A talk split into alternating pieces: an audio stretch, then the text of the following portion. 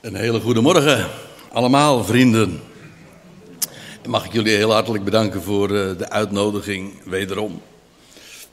Het is niet zo heel erg vaak dat ik hier sta, maar ik vind het altijd toch wel weer een hele belevenis om hier naartoe te komen. En uh, ik heb een heerlijke ochtend al gehad. En uh, je zou het misschien niet zeggen, maar gezien het onderwerp wat ik ga bespreken, maar ik heb toch ook al een ontbijtje op. Dus ik, het is niet uh, op nuchtere maag dat ik hier sta. Maar wel nuchter in de gebruikelijke zin van het woord, dat kan ik u verzekeren. Ja, want daar wil ik uh, graag jullie eens uh, bij bepalen, bij dit woord. En ja, je zou het beste dan een concordantie kunnen pakken. Als je dat onderwerp eens eventjes wil bezien van wat zegt de Bijbel daar nu eigenlijk over. En ja, dan krijg je zo'n trefwoordenregister, want dat is wat een, een, concordantie is. En je zoekt het woordje nuchter op, dat wil zeggen de, het eigenlijke grondwoord zoals dat... En ik beperk me vanmorgen tot het Nieuwe Testament. Uh, zoals dat woord dan gebezigd wordt. En dan kijk je uh, waar, waar het zo al voorkomt en wat de, wat de, de diverse schrijvers daarover te melden hebben. En dat zijn in dit geval Paulus en Petrus. En ja, het zal je gedacht zijn, er zijn zo enorm veel invloeden die momenteel uh, op ons afkomen. Ik denk dat dat meer is dan ooit tevoren. Waardoor je zomaar inderdaad onder invloed zou kunnen raken. En in die zin ook van bedwelmd daardoor te worden. En dat is toch eigenlijk wat uh, niet nuchter zijn betekent. Laat ik eerst even dat, uh, dat woord is uh, nader bezien. En ik vind het altijd wel aardig om even te kijken ook gewoon naar het Nederlandse woord en dan de woordherleiding te bezien. Dat heet dan etymologie. Er gaat bijna geen dag voorbij of ik kijk altijd wel via het internet dan tegenwoordig uh, in het etymologisch woordenboek. En ik vind dat dat razend boeiend om te zien waar een woord vandaan komt. En wat blijkt dat het woordje nuchter, het is enigszins omstreden, maar men gaat er gewoonlijk van uit dat het te maken heeft met ochtend. Ochtend, ja. Uh, die klanken, uh, die klinkers, die moet je eigenlijk in, bij die woordherleidingen nooit zoveel van aantrekken. En dan begrijp je trouwens ook wel wat het idee is, want in de ochtend, als je opstaat, ja, dan heb je nog niet gegeten. Vandaar ook de nuchtere maag dus. En doorgaans toch ook nog niet gedronken. En dan uh, met name uh, bedwelmende drank. En dat is het idee. Uh, als we het hebben over het Griekse woord, want we doen Bijbelstudie vanmorgen, dan, dan zie je dat het woord in het Grieks luidt nevo. En dat blijkt nog weer verband te houden met ons woord nevel. Dat is, heel, dat is ook heel erg leuk. Uh, dat heeft trouwens ook toch te maken met, met het woord voor wolk. Maar een wolk is ook een nevel. En eigenlijk is het dan ook weer interessant, want uh, in dit geval is het de negatieve vorm daarvan, dat wil zeggen niet beneveld, onbeneveld. En dat betekent in ieder geval uh, niet zozeer niet gegeten hebben, als wel niet gedronken hebben. En, en dan hebben we het niet over water of over sudorans, maar over uh, bedwelmende drank, alcoholische drank, waardoor je onder invloed raakt. In de ochtend ben je dat doorgaans, als het goed is niet. Het was uh, ooit Petrus die op de Pinksterdag ooit zei, toen uh, zij beschuldigd werden van, ah, deze mensen die zijn vol zoete wijn. En zegt, nou dat kan niet, want het is nog maar, het is, uh, het is het derde uur van de dag, geloof ik dat hij zei. Rond een uur of negen, zeg maar. Ja, dat is uh, niet erg gebruikelijk. En meestal gebruiken we het woord, of, of in ieder geval, nou meestal in ieder geval in de letterlijke zin verstaan we onder nuchter, dat wil zeggen niet gedronken hebben. Dat is de meest uh, essentiële, elementaire betekenis. Maar uh, gewoonlijk toch ook, en meestal zelfs, durf ik te zeggen, gebruiken we het figuurlijk. Ga maar eens na wanneer je het woordje nuchter gebruikt. Dan kan dat inderdaad fysiek, gewoon letterlijk nuchter zijn. Maar meestal bedoelen we, eh, als we het hebben over iemand die een nuchtere kijk heeft op de dingen. of iemand die nuchter in het leven staat, dan is dat uh, de overdrachtelijke betekenis. En dan betekent het uh, vrij van alles wat de geest kan vertroebelen. En daar zijn nogal wat dingen die, ervoor, die maken, en dat is echt niet alleen alcohol of andere bedwelmende middelen, want daar zijn er vele van natuurlijk, maar die ervoor zorgen dat je niet meer helder kan denken, waardoor je ook niet meer de dingen scherp kunt zien en waardoor je ook niet meer stevig in je schoenen staat en een rechte gang kan maken, want dat is allemaal wat het betekent. Maar ook in de overdrachtelijke zin is dat het geval. Als we willen weten wat eh, de Bijbel daar zo al over zegt en het belang daarvan eh, willen ontdekken, dan, ja, dan, wat doe je dan? Ik zei het al, dan kijk je van waar komt dat woord voor. En de eerste die ik met jullie wil opzoeken, dat is, of in ieder geval, ik, nou ja, opzoeken. Je kunt, het, uh, je kunt het inderdaad natrekken, want u bent natuurlijk nuchter en wakker en, en wil weten van, citeert hij het nou wel goed? Nou ja, kijk het maar even na. Uh, dat is uh, in 1 Korinthe 15. Een, een, kleine variant wordt daar gebruikt voor dat woord. Maar ik vind het erg boeiend om dat te zien. Eigenlijk ook als uitvalsbasis. Voor de rest is het tamelijk willekeurig zoals ik door de schriftplaatsen heen ga. Maar dit wilde ik graag gebruiken als, ja, als uitvalsbasis. Gewoon, daar beginnen we. Want nuchterheid heeft alles te maken met het kennen van God. En dat zie je in 1 Korinthe 15. U, ziet, uh, ik heb een, uh, een interlineair. Dat is meestal zoals ik de Bijbelstudies ook doe. Vind ik mooi om u te laten zien van hoe het in het origineel staat. In, in dit geval zie je die interlineair onderaan in deze pagina. En met de Griekse tekst bovenaan, daaronder de, die groene die groene tekst, dat is de meest letterlijke weergave. En die grijze, de derde regel, dat is dan de wijze waarop de MBG-vertaling het in dit geval heeft weergegeven. En de vertaling die je erboven ziet, die is eigenlijk daarop gebaseerd. En Paulus zegt daar, en het is midden in zijn betoog, over de opstanding van Jezus Christus. Want u moet weten, er waren in Korinthe geluiden die zeiden van, ja, eh, de opstanding van Jezus Christus, uh, is er, bestaat er wel zoiets als opstanding van doden? En Paulus valt bij wijze van spreken van zijn stoel, want ja, hij zegt, van, hoe is het mogelijk uh, dat dat betwijfeld wordt? Als er geen opstanding van doden is, dan is ook Christus niet opgewekt. En als Christus niet is opgewekt, ja, dan is onze boodschap leeg. En leeg is jullie geloof ook. En hij, hij wijst ook op de consequenties van dat toch wel dwaze idee.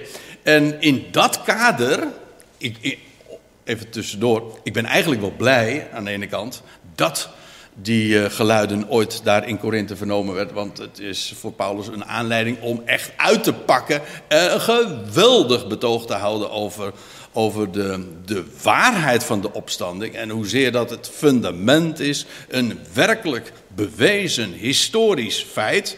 Dat is één ding, maar vooral ook de geweldige uh, universele impact van dat feit. Namelijk dat de dood is overwonnen en uiteindelijk ook teniet gedaan gaat worden. Namelijk doordat alle mensen worden levend gemaakt. Zoals in Adam allen sterven, dat is vers 22, zo zullen in Christus alle worden levend gemaakt. Nou, die dingen brengt hij allemaal naar voren. Schitterend. Maar goed, als je eenmaal gaat twijfelen, vraagtekens gaat zetten achter die waarheid van opstanding van doden, dan, uh, ja, dan laat Paulus zich dit ontvallen. Dan zegt hij onnuchterd recht. Dat wil zeggen, uh, kom op een rechtvaardige, op een rechte wijze tot, uh, tot nuchterheid. en zondigt niet, want dat is eigenlijk de consequentie. Zondigen betekent je doel missen. Op het moment natuurlijk dat je dat niet meer ziet, de waarheid van de opstanding, ja, dan, uh, dan is alles zinloos en dan mis je dus met recht doel. En hij zegt, want sommigen, dat, dat motief vind ik heel boeiend. Daarom noem ik het eigenlijk ook als eerste. Hij zegt onnuchtert recht, op de rechte wijze, en zondigt niet. Dat is min of meer hetzelfde, namelijk zondigt niet. Want sommigen hebben geen kennis van God. Want als je werkelijk weet zou hebben, benul zou hebben van de waarheid dat er in God is, dan zou je geen twijfels hebben over de vraag of er opstanding van doden is. Want ja, ja als er geen God is, dan, bestaat, dan is er ook niets. Dan is het logisch dat je ook niet rekent met opstanding. Maar als daar een God is, als daar één grote plaatser is, want dat is wat het woord God betekent. één grote regisseur, iemand die een geweldig, niet alleen de schepper is, maar een geweldig plan heeft met ieder creatuur en die nooit laat varen het werk van zijn handen. Ja, dan kan het met de dood niet afgelopen zijn natuurlijk. Dat is een bizar idee. Integendeel, hij gaat alle dingen tot een goed einde brengen. Hoe weet ik dat? Nou, ik ken een God. Als je God kent, dan weet je, de goede afloop is op voorhand verzekerd. Want hij heeft alles onder controle. Hij maakt geen fouten. Hij mist geen doel. Hij bereikt altijd met iedereen en elk schepsel dat wat hij zich daarmee heeft voorgenomen. Logisch, want hij is God. En je ziet, op het moment dat je daar niet mee rekent, dan heb je eigenlijk dus geen kennis van God. En heb je nooit goed nagedacht over de consequenties van dat ja, concept, van dat idee. En vandaar ook dat Paulus zegt, onnuchter, word nuchter, dat is wat het betekent. Word nou alsjeblieft nuchter. Denk eens goed, helder, scherp over dat wat jullie hier betwijfelen. Jullie in Korinthe betwijfelen. Onnuchterd recht, zondig niet, want sommigen hebben geen kennis van God. Dus ja, ware nuchterheid, nou, er valt een heleboel over te zeggen en, ik, eh, en we gaan nog meer schriftplaatsen langs. Maar in ieder geval is het dit ook. Het weten, er is er één die God is. En als je dat weet, ja, dan kun je werkelijk ook gezond denken. En gezond, dat is gezond verstand. En we zullen trouwens ook nog op andere plaatsen zien hoe die twee aan elkaar gekoppeld worden. Gezond denken, gezond verstand en nuchterheid. Oké. Nou, we gaan wat, uh, wat voorbeelden langs. In de Titus en de Timotheusbrief, dat zijn twee persoonlijke brieven die Paulus heeft geschreven aan medewerkers. Titus op Kreta en Timotheus, uh, nou ja, in Efeze waarschijnlijk dan vooral. Uh, maar in elk geval, hij zou een aantal mensen ook aanwijzen die gekwalificeerd zijn en die ook geacht worden voorbeelden te zijn voor de, de gelovigen. En in het algemeen wordt nuchterheid, nuchter van zin zijn, aanbevolen. Ja, voor alle mensen kun je dat zeggen. Wees nuchter, dat kun je tegen iedereen zeggen. Denk na, wees bezonnen. Uh, voor gelovigen in ieder geval ook. Maar in het bijzonder dan weer de mensen die juist in de, onder de gelovigen geacht worden voorbeelden te geven en voorop gaan voor, voorgaan, maar ook voorop gaan. En ja, juist zij zouden daarin ook uh, voorbeelden zijn. Dan lees je in Titus 2 dat Paulus zegt, hij spreekt in vers 1 zegt hij dan van, uh, dat hij beveelt Titus ook aan om alles te onderwijzen wat met de gezonde leer overeenkomt. Strookt met de gezonde leer. En dan, dan worden verschillende groepen aangesproken. Hoe Titus de oudere mannen, de oudere vrouwen, de jongere vrouwen en de, uh, de oudere vrouwen en jongere vrouwen zou aanspreken. En wat voor kwaliteiten voor hen in hun leven van belang zijn. En wat God allemaal in een mensenleven kan uitwerken. Want dat is eigenlijk, hij doet dat. Maar goed, eh, Paulus spreekt daar heel concreet over. De, de senioren mannen, de oudere mannen. Als je 61 bent, hoor je daar nog niet naartoe natuurlijk. Nou ja, uh, grapje. Ja, ik ben. Ja, wat is ouder, hè? Dat is een heel betrekkelijk begrip. Ja, in feite. Dat, dat, zei ik wel eens tegen, tegen mijn oudste dochter. Uh, toen ze tien was. Jij bent de, oud, jij bent de oudste. ja, want ze had twee jongere broertjes. Ja, dan ben je toch ouder. Hè? Uh, En, en ze was zelfs een oudste. Ja, dus wanneer ben je een oudste? Hè? Ja, dat, uh, dat is een relatief begrip. Maar goed, het gaat over de oudere mannen. En dat betekent dus in contrast met de jongere mannen. En de grens daartussen is tamelijk uh, fluïde, zoals dat heet. Maar goed, uh, het moet duidelijk zijn. Oudere mannen zouden nuchter zijn. Het is het eerste wat van hen gezegd wordt. Zeker van oudere mannen dat ze nuchter zijn. Jongere mannen, is, dat ook een mooie is dat ook een mooie aanbeveling? ja, letterlijk. maar uh, ook, uh, ook, ook figuurlijk. Maar we weten, uh, hoe zeggen we dat ook alweer? Die, dat woordpaar gebruiken we heel dikwijls: jong en onbezonnen. die twee hebben vaak met elkaar te maken. En je wordt geacht dat als je wat in leeftijd toeneemt, dat je de wilde haren gaan er dan van af. En dat je wat ja, nuchterder wordt en wat meer bezonnen. Nee, ik zeg niet uh, saai of ik heb een beetje een hekel aan het woordje bezadigd. In de, even, helemaal tussendoor, het schiet me zo te binnen. Maar in de MBG-vertaling wordt iedere keer in de Titusbrief juist gesproken over bezadigd. En ik weet het niet maar, uh, hoe het hier in Nieuwbuinen is, maar bij mij heeft dat de klank van uh, ja, saai en futloos maar eh, het, de grap is dat het Griekse woord duidt, bezaden betekent met gezond verstand. Ja, oh wacht even, dat is grappig. Dat staat in dit vers ook, ja. Met gezond verstand. En dan staat er inderdaad, ja, oh, ik had het niet. Hier, verstand tonend, gezond verstand. En dat is bezadigd. het is veel mooier. Gezond verstand. Die connecties, nuchter, gezond verstand uh, is uh, evident. Maar in ieder geval de oudere mannen, ja, als je eenmaal wat. Uh, ja, vaak is het ook zo, je, je, neemt wat meer afstand van de dingen. Je bent niet meer direct betrokken bij alles. En dat betekent ook dat je wat meer kunt relativeren. Gezond ja, verstand, nuchterheid. Dus heel. je leert een woord vaak ook kennen door het de tegenstelling ervan te verstaan. Ik bedoel, als je wil weten wat hoog is, nou, het, het, ja, het antoniem, de tegenstelling daarvan is laag, zwart, wit, uh, groot, klein.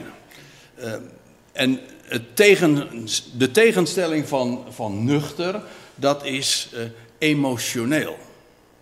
Is emotioneel fout? Nee, daar gaat het niet om. Maar het is wel het tegen. Het is het. Te, de antoniem van van nuchterheid. Iemand die emotioneel reageert, hè, die zit in zijn emotie, maar heeft dikwijls niet echt over de dingen nog echt nagedacht. Die, ja, die reageert primair, hè, zoals dat voelt. En, uh, dat is vaak ook onevenwichtig. Letterlijk trouwens ook, hè? want iemand die, nuchter, iemand die niet nuchter is, ik bedoel nu ook letterlijk een beschonken is, ja, die staat niet stevig. Hè? Die, heeft, eh, die kan heel moeilijk zijn balans houden. Maar dat is in de figuurlijke zin ook zo. Als je niet nuchter van zin bent, dan heb je dikwijls geen gebalanceerd idee over de dingen. En uh, dan, wij spreken dan over wegen en overwegen. Dat is wat denken toch is. Je weegt iets en de andere kant weeg je ook, dan weeg je dus over, hè, overwegen. En, uh, en zo krijg je een gebalanceerd begrip van de dingen. Hè, je hoor en wederhoor. Dat is evenwichtigheid. En, en dat, is, dat is ook wat bezinning is. Hè. Dingen over de dingen denken, de denkzin. Nou, dat heeft allemaal te maken met die nuchterheid. Zeker voor oudere mannen wordt dat, uh, wordt dat als eerste eigenschap genoemd. Dat is ook eerbaar en met gezond verstand, gezond in het geloof. Het heeft allemaal toch wel raakvlakken met elkaar. Uh, nog een andere tekst, 1 Timotheus 3. En dan wordt gesproken over de, de opziener, degene die verantwoordelijk is voor de, voor de, voor de prediking. Die daar toezicht uh, op zou houden. En dan wordt er gezegd het is dan vereist dat de opziener onbesproken is, man van één vrouw. Uh, nou, over die eigenschappen, uh, daar, daar, hebben we het even niet over. Het gaat mij even om dat vetgedrukte, in kapitaalletter, het woord nuchter. Ook hier weer trouwens, met gezond verstand. Dus die connectie is heel duidelijk. Ordentelijk, gastvrij, vaardig in het onderwijzen. Allemaal hele belangrijke eigenschappen. Maar ook hier weer, juist voor iemand die, die leiding geeft, die voorop gaat, die toezicht houdt op de dingen. Ja, is het van belang dat je nuchter bent. Dat je een, en dat heeft inderdaad ook met een goed oordeel te maken. En dat je ja, niet onder invloed bent van. In de dubbele zin van het woord. Want kijk, hier, dit is trouwens een aardig voorbeeld van. Je zou in zo'n tekst, in dit 1 Timotheus 3, vers 2, zelfs kunnen verdedigen dat het hier gewoon gaat van dat iemand, uh, dat die, uh, die opziener niet beschonken is. Als die in functie is. In ieder geval niet. Ja, kun je verdedigen. Maar we voelen allemaal wel aan dat de, de betekenis uh, breder is. Dat wordt trouwens ook gezegd over de, hun vrouwen of vrouwen. Dat is, nou, die kwestie laat ik even in het midden. Maar ook van hen wordt gezegd, uh, die dan uh, dienaren zijn, diakonessen, evenzo eerbaar, geen verdachtmaaksters. Eigenlijk staat daar trouwens het woordje diabolisch. De NBG-vertaling uh, zegt kwaadspreeksters, maar een, de diabolos, dat is het, ons woord duivel. Degene die de dingen door elkaar gooit. En het heeft dikwijls de betekenis inderdaad van uh, verdacht maken. Maar dat was. Hoe, hoe, deed de diabolos dat ooit van de origine al? Door God verdacht te maken. Eigenlijk, het was karaktermoord wat hij pleegde. Ja, God heeft dat nou wel gezegd, maar hij, hij heeft kwalijke motieven. En dat gif heeft hij er toen ingebracht en tot op de dag van vandaag uh, wordt God zo verdacht gemaakt. En sommige mensen geloven ook inderdaad dat God niet goed kan zijn. Als, als daar een God is, hoe kan dan, en dat kan of een directe beschuldiging zijn, of in ieder geval de verdenking rust op God. Hij kan niet, hoe kan hij liefde zijn? En dus daar is tot op de dag van vandaag die vraag. En dat vervreemdt de mens van God. Of het maakt hem tot een regelrechte vijand, maar in ieder geval uh, is hij te vertrouwen. En feitelijk wat God in het verzoeningswerk doet, is zijn liefde bewijzen. Bewijzen. En zo verzoent hij uh, de, het mensdom en zijn schepselen weer tot zich. Maar goed, even die verdachtmaaksters. Uh, dat zouden die, de vrouwen niet zijn, maar nuchter. Ook voor hen geldt dat uiteraard. En ik weet wel, maar dat is een cliché, een, een vooroordeel, uh, dat vrouwen de reputatie hebben wat uh, emotioneler te zijn. Ik, goed, nou, uh, die controverse zullen we, nu, zal ik nu niet aangaan. Ik denk inderdaad dat de kwaliteit, laat ik het zo zeggen. Dan, kan ik het dan zeg ik het in ieder geval niet fout. Vrouwen hebben meer, de, die hebben een meer ontwikkeld gevoel, een emotioneel leven, dan mannen. Ja, nou zeg ik het positief. Hè? Maar de, de, de, andere kant van het verhaal is dat uh, het, uh, het, uh, de, de bezonnenheid en de evenwichtigheid, het rationele, wat minder op de voorgrond treedt. Goed. Um, overigens, het is zo dat op het moment dat je verdacht maakt, um, dat betekent ook dat je zonder bewijs kwade motieven gaat veronderstellen. Dat is trouwens vandaag aan de dag ook het geval. Ik, uh, als je zo, uh, zo'n praktisch onderwerp als een, het woordje nuchterheid bespreekt, dan kom ik er ineens al sprekende achter van dat je toch allerlei uh, hete hangijzers ook ja, passeren.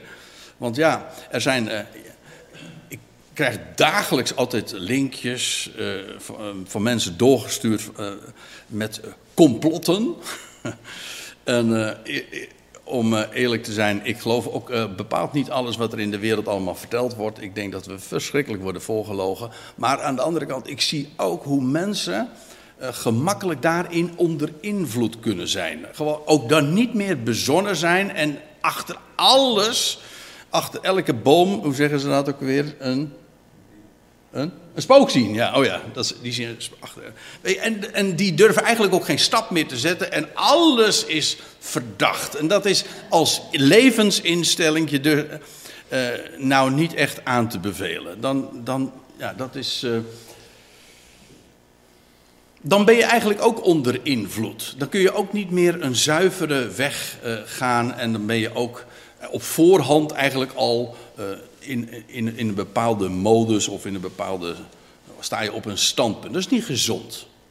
Gewoon gezond bewijs, ook vragen voor een bewering die gedaan wordt, is. Ja, dat heeft te maken met nuchterheid. Laat je niet meeslepen door wat de wereld zegt, maar laat je ook niet meeslepen door alle allerhande complottheorieën, want die zijn er ook vele. Ja, dus een, eventjes een. Uh, iets uit eigen ervaring heb ik dat ook opgedaan. Dus ook daarin evenwichtigheid te kennen en nuchterheid. Petrus, uh, die spreekt in zijn eerste brief een drietal keren over het woordje nuchterheid. En het is opvallend dat hij dat in alle drie de gevallen doet, juist ook met het oog op de tijd van het einde. Uh, eerst in 1 Petrus 1, vers 13. Daarom, dan zegt hij: Daarom omgort de lendenen van jullie denken. De, denk, eh, de lendenen, dat wil zeggen dat uh, wees paraat. Hè? Op het moment dat je je, je lenderen, uh, ja, wij kennen dat fenomeen niet, maar dat je je gordel omdoet, dan til je als het ware je kleed omhoog, zodat je kan gaan en dat je vrij kan bewegen. En dat heeft dus de gedachte van dat je gereed bent. En in dit geval gaat het om de, de van jullie denken. Zodat je denken, in je denken ben je paraat, gereed. Uh, en dat is dus alles, uh, heeft alles te maken met nuchterheid. Zodat je kunt denken. Uh, en daarbij ook volkomen de hoop vestigend, zegt Petrus dan, op de genade die jullie gebracht wordt in de onthulling, de apocalyps van Jezus Christus. Um, hier zie je dus, die nuchterheid heeft alles te maken, die heeft alles te maken met het feit dat je ook goed, dat je je niet laat beïnvloeden door alles wat er om je heen speelt, maar dat je volledig je hoop gericht houdt uh, op dat wat ons is voorgehouden, in wat er staat geschreven. Dat staat vast. En je laat je zo gemakkelijk meeslepen door ja, wat er gezegd wordt, ook in onze dagen, door de media. En, nou, dan ben je echt onder invloed. Ben je niet nuchter meer. Nuchter ben je wanneer je gewoon houdt aan dat wat vast, solide is, namelijk het woord. De rots, waar we zojuist ook van zongen, waar je werkelijk op kunt staan. 1 Petrus 4. Ik, u ziet, ik ga zo van de ene tekst naar de andere. Als je meeleest in je Bijbeltje, dan blijf je bladeren. Maar goed, zo blijf je ook wakker. Hè? Uh, 1 Petrus 4, vers 7. Van alle dingen echter is het einde genaderd. Het einde aller dingen is nabijgekomen, zegt de NBG-vertaling. Wees dan, met het oog daarop dus, ge gezond verstandig. Hier heb je weer dat woord. Ja, uh, wees verstandig. Kom tot bezinning. Maar ook hier weer, uh, het, heeft, het, het idee is dat van gezond verstand. God heeft ons verstand gegeven. Gezond verstand wil niet zeggen dat je veel verstand hebt, maar dat het verstand wat je hebt, dat je dat gezond gebruikt. Gaat, daar gaat het vooral om. Het gaat er niet zo vaak. Het punt is meestal niet zozeer dat mensen geen verstand hebben, maar gewoon hun verstand niet gebruiken. En dat is, uh, dat is zonde, want daarvoor heb je het niet gekregen natuurlijk. Uh, gezond, wees dan gezond, verstandig en nuchter. Ziet u hier ook weer die link. Ook met het oog op de gebeden. De connectie met God. Zo, onze broeder zei het zojuist nog in de. Waar zit u? Hij is weg.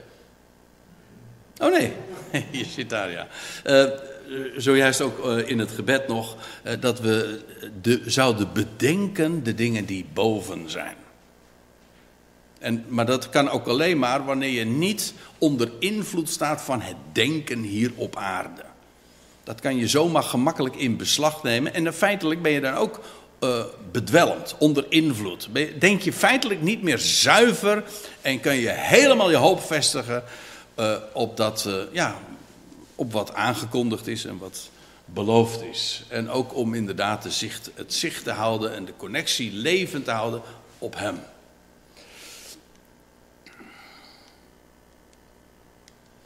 En dan 1 Petrus 5, nog één. Ik zei al, er waren drie keren dat, in dat Petrus in zijn brief spreekt over die nuchterheid. Dan zegt hij, wees nuchter, waakt. Ja, die twee hebben natuurlijk ook alles met elkaar te maken. Uh, namelijk dat je wakker bent, je ogen open hebt, dat je scherp de dingen ook kunt zien. Hoezo? Wel, de tegenpartij van jullie, de diabolos, de duivel gaat rond, staat er, als een briesende, een brullende leeuw, zoekende wie hij zal verslinden. En waarom is het dan van belang, zegt Petrus, om nuchter te zijn? Nou, gewoon uh, om alert te zijn. Want daar waar gevaar dreigt, kun je het je niet permitteren om beschonken te zijn of onder invloed te zijn. Nee, dan moet je bewust zijn van de gevaren die er zijn. Ik vind het heel opmerkelijk dat juist in verband met uh, de tijd van het einde, Petrus doet dat, en we gaan nu naar de Thessalonicense brief, dat ook Paulus dat dan juist weer benadrukt, dat, dat wakkere en daarmee dat nuchtere. Want juist in de tijd van het einde zouden de gevaren zo groot zijn. Waarom? En met het oog erop? Vanwege de misleiding. En juist als je misleid wordt, uh, is het van belang, of de, als die dreiging daar is, om wakker te zijn. Dat je je niet laat beetnemen, dat je je niet. Dat je, je laat je zomaar inpakken door mooie verhalen. En, en als de misleid. Een van de meest karakteristieke dingen van de eindtijd. Kijk het maar naar bijvoorbeeld in, uh, in als de Heer Jezus de reden op de, uh, op de Olijfberg houdt over de, over de laatste dingen. Als hij dan kijkt naar de stad Jeruzalem en wijst op het einde van de Aion, dan zegt hij het, eer, het eerste wat hij zegt: zie toe dat niemand jullie misleiden. Met andere woorden, misleiding is het meest karakteristieke juist van de gevaren in die tijd. En ja, dat kan alleen maar. Uh, daar, daarvoor word je alleen maar behoed wanneer je nuchter bent. Bezinnen. Bijzinnen. En dat je dus uh, ja, leeft bij het licht van het woord. En niet door wat men zegt. Wakker en nuchter. Ja. Ik zei al, ook Paulus spreekt daarover. En dan uh, wijs ik nu op de, de Thessalonicense brief, brief aan Thessalonica. En dan wijst dan heeft hij, kijk het maar na in het voorgaande, over de dag van de Heer. En dan zegt hij dat. Uh, hij zegt, ja, jullie weten zelf wel uh, de tijden. Hij zegt, het is niet nodig om over de tijden en gelegenheden te spreken, want jullie weten dat zelf allemaal wel. Hij had ze al namelijk op de hoogte gesteld. Maar hij wijst er dan wel op, laten wij dan dus ook niet dutten sluimeren, zegt de MBG-vertaling, maar zelden. Weet je wat, sluimeren, dutten, dat is eigenlijk dat je in een, uh, in een half waak, half slaaptoestand je bevindt. Je slaapt niet helemaal, maar uh, je bent ook niet helemaal wakker. Dat is dutten. Sluimeren. Laten we niet dutten, zoals de overigen. Hij bedoelt in dit geval ook gewoon de onwetenden, de ongelovigen ook. Ja, weten die veel. Kijk, als jij je helemaal niet eens bewust bent van, van het feit dat het einde nadert. En, en ik bedoel ook in de zin van de dag van de Heer. Ja, ik weet, ja, ik weet wel hoe jullie er uh, hier in Nieuwbuinen in staan. Maar ik bedoel, hier klinkt ook de boodschap van de, de terugkeer van de Heer Jezus Christus. Hij komt. En dat kan allemaal niet zo heel erg lang meer duren. De termijn verstrijkt ook domweg. Dus ja, dan weet je dat uh, dat, gaat, gaat gebeuren. En, ja, en tegen de tijd dat dat inderdaad. Uh, na, of met de tijd dat dat nadert, wordt het belang van deze instructies alleen maar groter. Namelijk om wakker te zijn, alert te zijn.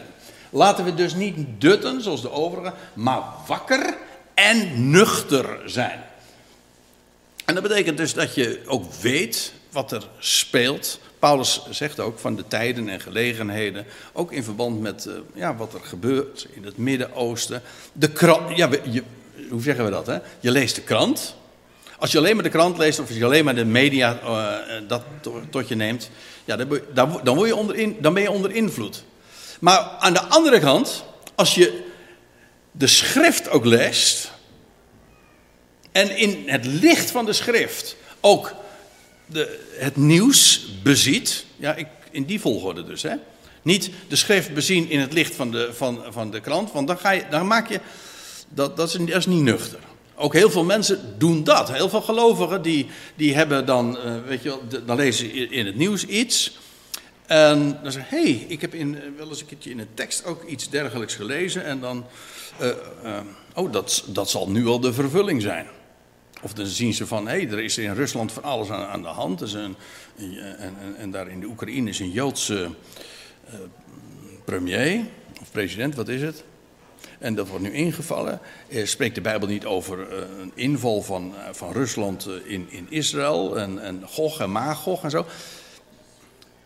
Nee, ik ga niet dat onderwerp bespreken, maar ik bedoel uh, hoe gemakkelijk je, uh, zeg maar, alleen maar door een beetje te associëren en zeggen van, oh, dat, dat staat daar, oh, dat zal nu wel zo zijn. Kijk, dat is, onbez, dat is onbezonnen, dat is op de klank af gewoon je uitleg geven.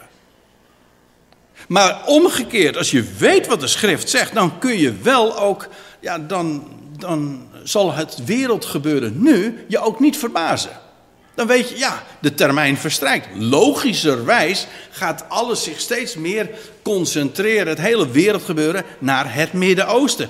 Dat is voorzegd.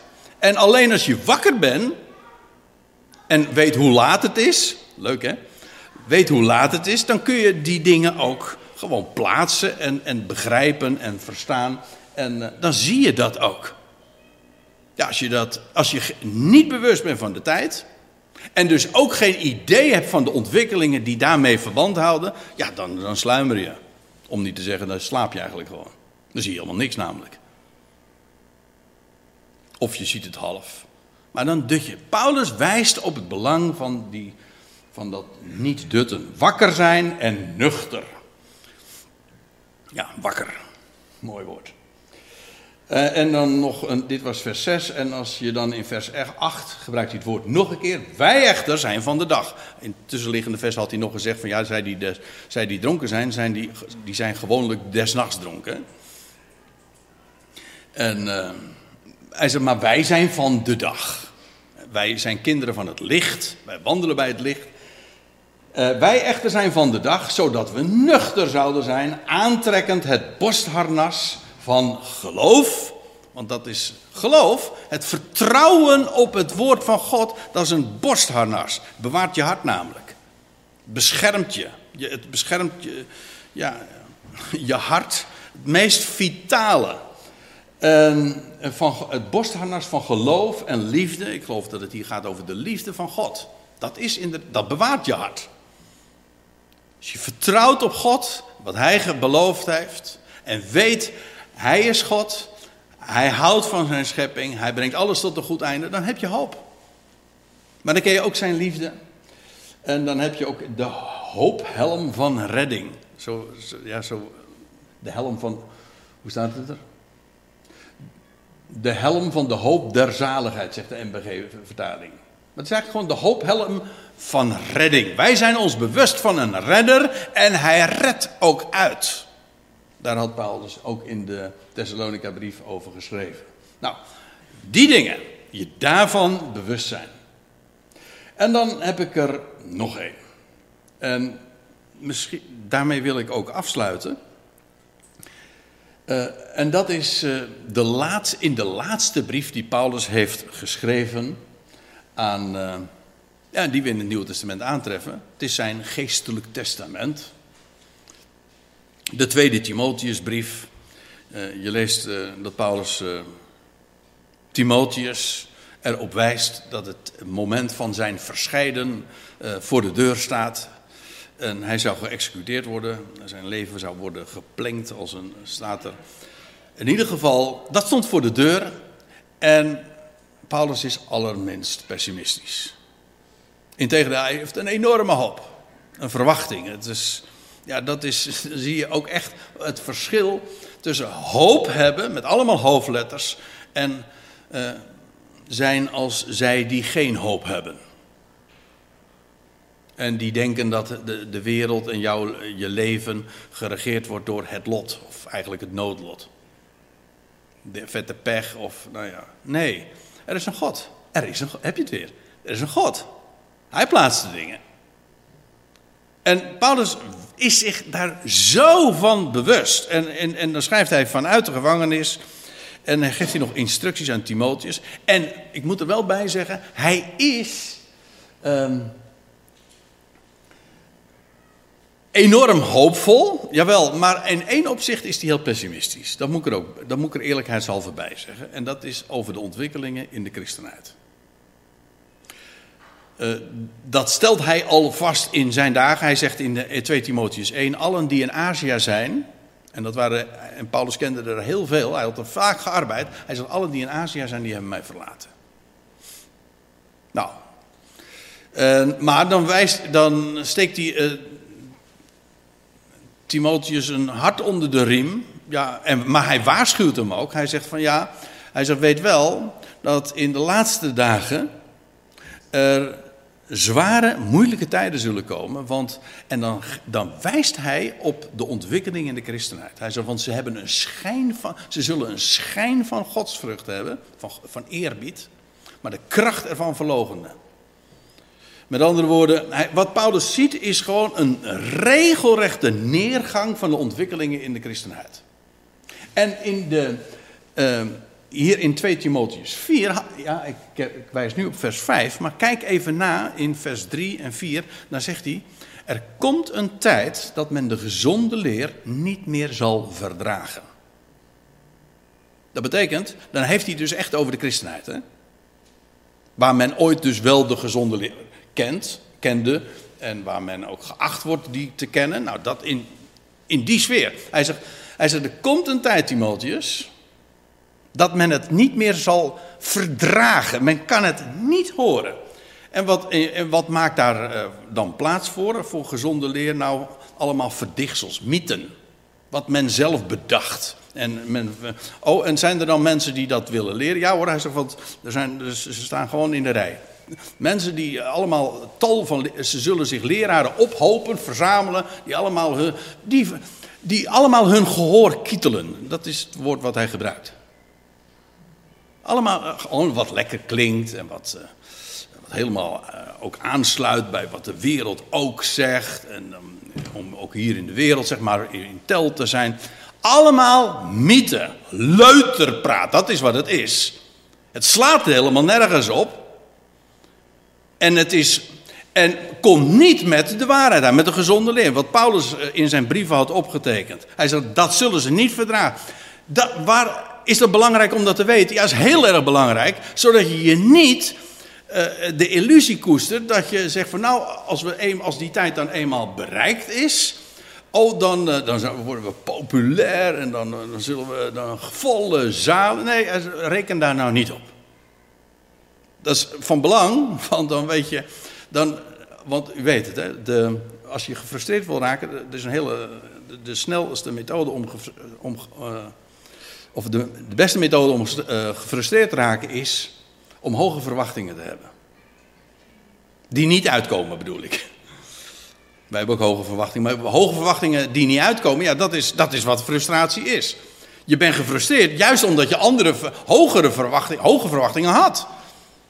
Nou, als je die hebt van de ontwikkeling in de christenheid, nou dan heb je echt, mijn, mijn schoonvader zou zeggen, dat is volgens mij een echte Rijnsburgse uitdrukking, dan heb je van de bok gedroomd. Kent u hem? Ik, ik kende hem ook niet, maar hij zei het heel vaak. Hij, leeft, hij leeft inmiddels niet meer, maar dan heb je van de bok gedroomd. Dat wil zeggen, dat kun je echt wel, dat kun je echt wel, dat kun je op je buik schrijven. En met je hemd weer afvegen. Dat gaat niet gebeuren. Nou, daarover heeft Paulus het. Um, in die christenheid, men zal de gezonde leer niet verdragen. Nou, en dan zegt hij, maar jij, dus uh, hij spreekt de enkeling, gewoon Titus, uh, pardon, uh, Timotheus, spreekt hij hier aan. Niet, niet eens meer een gemeente, hij gewoon een enkeling. Hij zegt, maar jij. Gewoon die enkeling. Wees nuchter. Ziet u hoe belangrijk het is, juist in die tijd, om nuchter te zijn. Nuchter in alles. In alles wat er op je afkomt, in alle omstandigheden. En je niet van de wijs laten brengen. Maar eh, ook je niet laten leiden door gevoelens en door de indrukken die de wereld via, de, via zintuigen binnenkomen. Wat je ziet, wat men zegt of wat je voelt. Dat is allemaal, dan ben je onder invloed. Dan ben je niet nuchter. Nuchter ben je wanneer je staat op het woord. Wees jij, maar jij wees nuchter in alles. Kwaadleidend. Dus, ja, want dat is van belang. Want in de tijd dat men de gezonde leer niet meer zal verdragen. Dan moet je je ervan bewust zijn dat je gewoon uh, leeft in een sfeer van afwijzing. Je, je wordt niet gepruimd. Dat moet je weten, zodat je je niet daarin geen illusies koestert zodat je niet, oh, dat had ik niet verwacht. En dat, je, dat het je frustreert. Je, het hoeft je niet te frustreren als je het gewoon van tevoren weet. Je calculeert het in en je weet het, zo moet het gaan. Maar jij wees nuchter in alles, kwaadleidend. En zegt hij er nou bij, doe het werk van een evangelist. En verricht je bediening ten volle, zegt hij dan tegen die mens gods. Hè? Zo noemt hij hem dan. En, en daar wil ik ook uh, graag uh, mee afsluiten. Dat in een tijd waarin zoveel speelt, de termijn, ik bedoel, de dag gaat aanbreken. Wees je ervan bewust dat de misleiding steeds groter wordt in de wereld, maar in de christenheid des te meer nog. Wees je ervan bewust dat, uh, dat men de gezonde leer niet zal verdragen, maar tegelijkertijd, don't worry, en raakt er ook niet van door van de wijs. Wij kennen een God. En we kennen werkelijk een goed bericht, een blijde tijding. Vertel dat. Vertel de mens, want dat is ook in deze dagen. Er is zoveel verwarring, maar er is zo'n behoefte aan werkelijke, solide wetenschap. Dat, dat de mensen horen en vernemen: er is een God. Hij heeft een geweldig plan. En hij heeft zijn liefde bewezen. Door de dood van zijn zoon. En door hem op te wekken en dat leven te geven ja, aan, aan, de, aan de ganse schepping. Er is een geweldige hoop. De mensen moeten dat weten. Er is een plan. Er is een, het is allemaal onder controle. Kijk, dan ben je nuchter. En, uh, ja, laat ik samenvattend nog even dit mogen zeggen. Wat betekent het als je nou nuchter bent? In de letterlijke zin van het woord, gewoon in de meest primaire, maar ook in de figuurlijke zin. En ik wil, ik wil vijf kenmerken noemen. En dat, wie nuchter is, die is in staat om de dingen scherp te onderscheiden. Als je niet nuchter bent, dan is het allemaal troebel. Als je nuchter bent, dan ben je wakker. Dan ben je alert. En dus ook bewust van de gevaren. En weet je ook van de gevaren van alle beïnvloeding van kwalijke beïnvloeding, waardoor je van de wijs raakt. En van de wijs raakt en waardoor je dus uit het spoor geraakt. Iemand, u weet het, hè? Iemand die niet, niet nuchter is, die onder invloed is, hoe meer die drinkt, hoe, hoe uh, moeilijker het wordt om een, eh, een, een rechte, recht spoor te trekken. Hoe kun je nou gewoon het rechte spoor behouden? Wel door nuchter te zijn. Niet af te gaan op gevoelens of wat men zegt, maar wat er staat geschreven. En daarmee ook stevige, solide grond onder de voeten te hebben. Een rots waarop we werkelijk kunnen bouwen. En daar wilde ik het voor, voor, morgen graag bij laten, met deze nuchtere woorden. En ik stel voor dat we met elkaar nog